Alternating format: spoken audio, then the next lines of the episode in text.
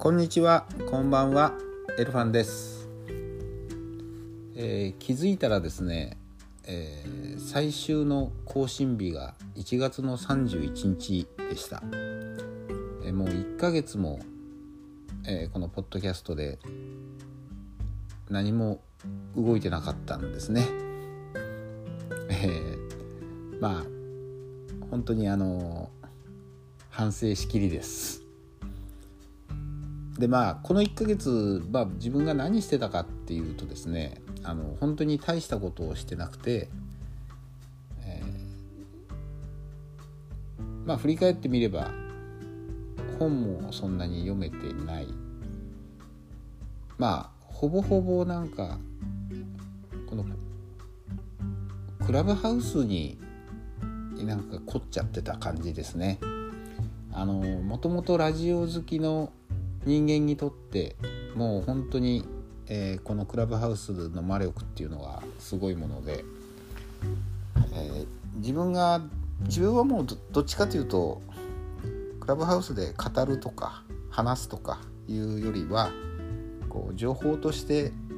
いろいろインプットしていくっていう形で使ってるんですけどもやっぱりあのまあ普段テレビ見る時も見てる時なんかでもやっぱり報道番組とか、まあ、国際ニュースとかそういうのがもともと好きなんで、えーそういうものをですねあのテレビ局とかあの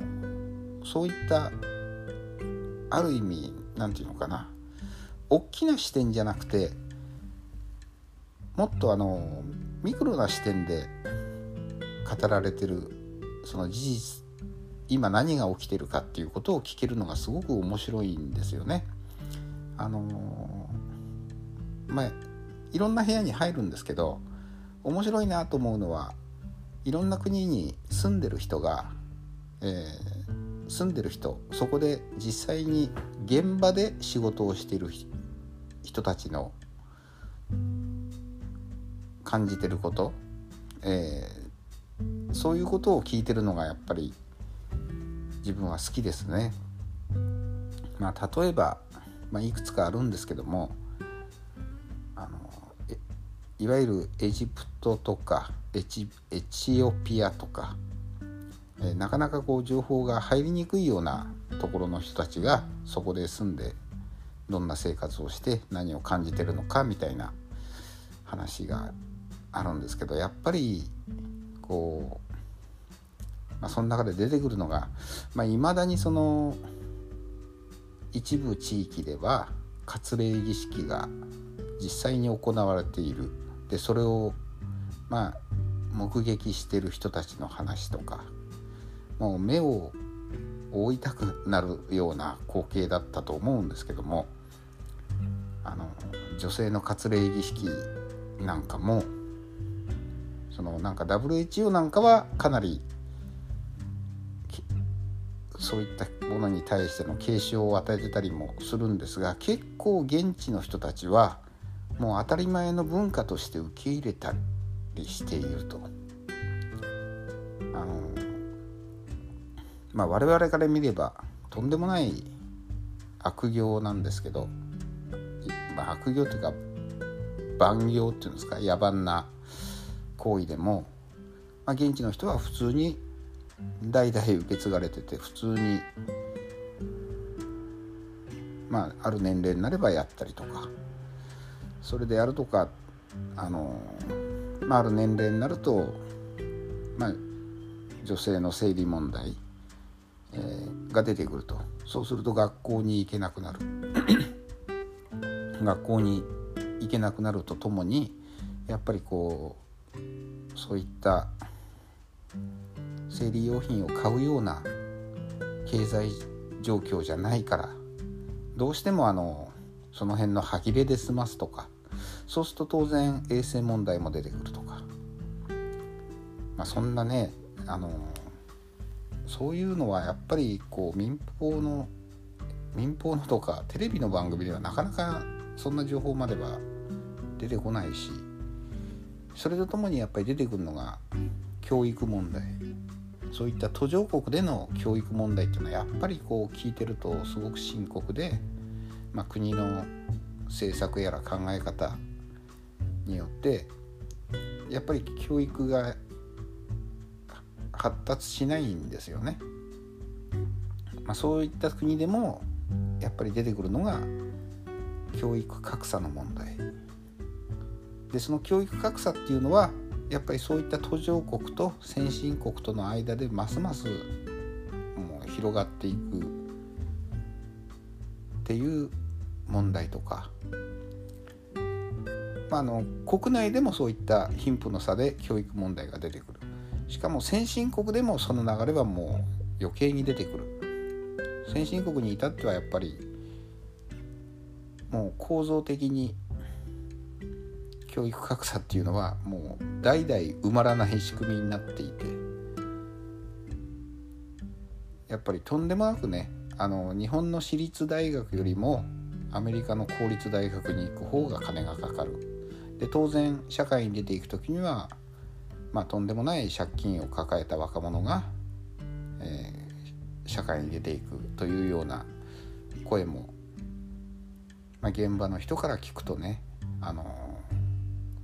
あなかなか構造的に埋まらない問題がいっぱいあるんだなっていうことを聞いてたりします。まあそういったねやっぱりあの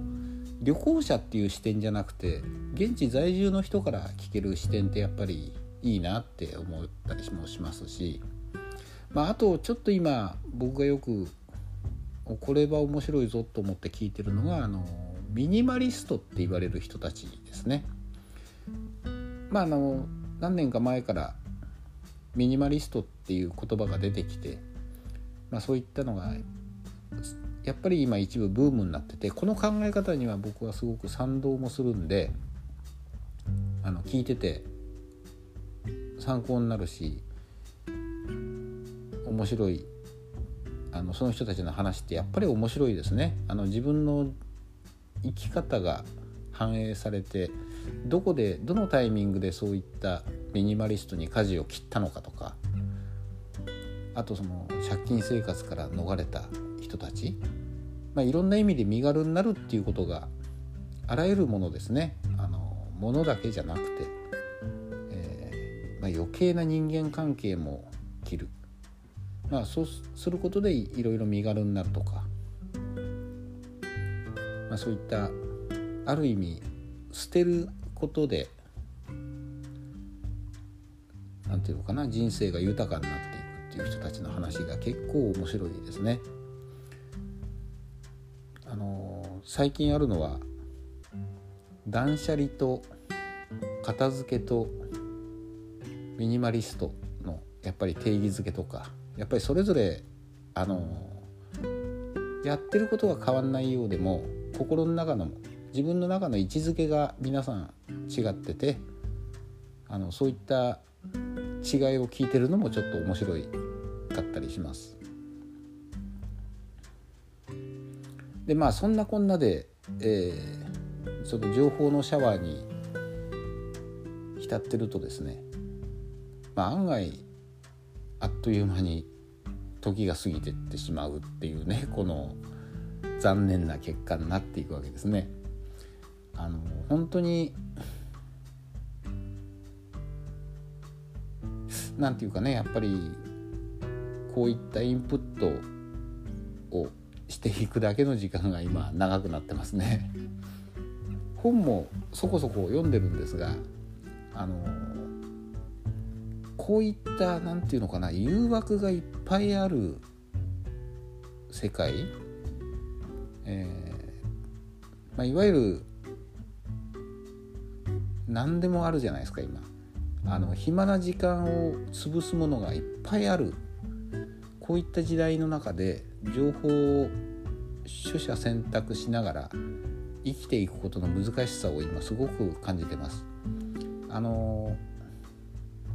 もともと自分の気質が B 型？なんかちょっと興味あるとあっちこっちに面白そうなものがあるとこっちっていうねそういった集中力のない性格なもんで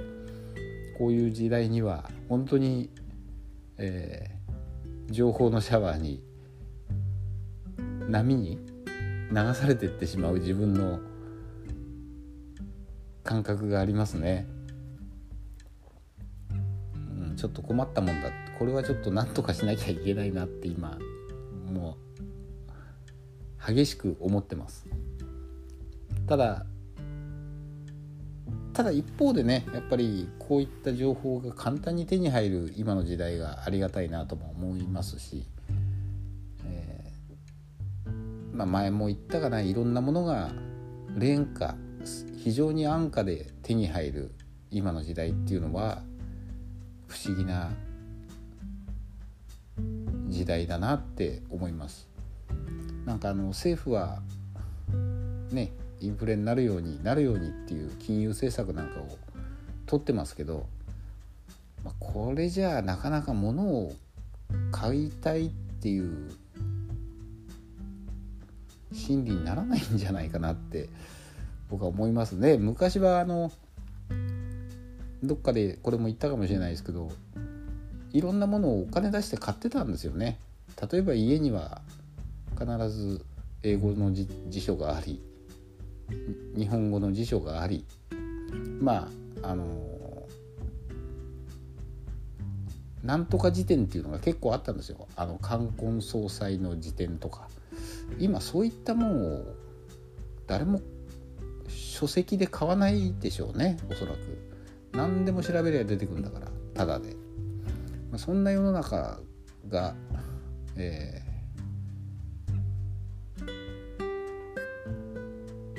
今来てるっていうこの情報型の中でどうやって情報を自分の中で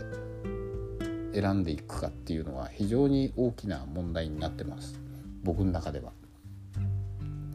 要はね面白いことが多すぎんですよ。でこの間あのネットフリックスを一時解約しました。えっ、ー、ともっととりあえず少しずつでもこういった誘惑を断っていかなきゃしょうがないということでまあしばらく YouTube はいいかなあ YouTube じゃなくて Netflix はいいかなと。今今はあのそういったどうやって捨てていくか。これ明日まあ明日から3月なんでね少しずつ身の回りのものそして身の回りの誘惑になるもの。これを捨てていこうかなっていうのがまあ当面の目標というか僕のタスクになりましたね。やらなきゃいけないこと、えー、少しずつ断捨離いろんな意味での断捨離とかまあ少しでもミニマリストに近づくような生活様式にしていきたいなっていうのが今の思ってるとこですね、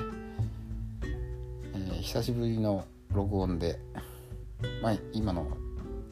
自分の思ってること今の状況を話してみました、えー、今日はこんなとこでありがとうございました。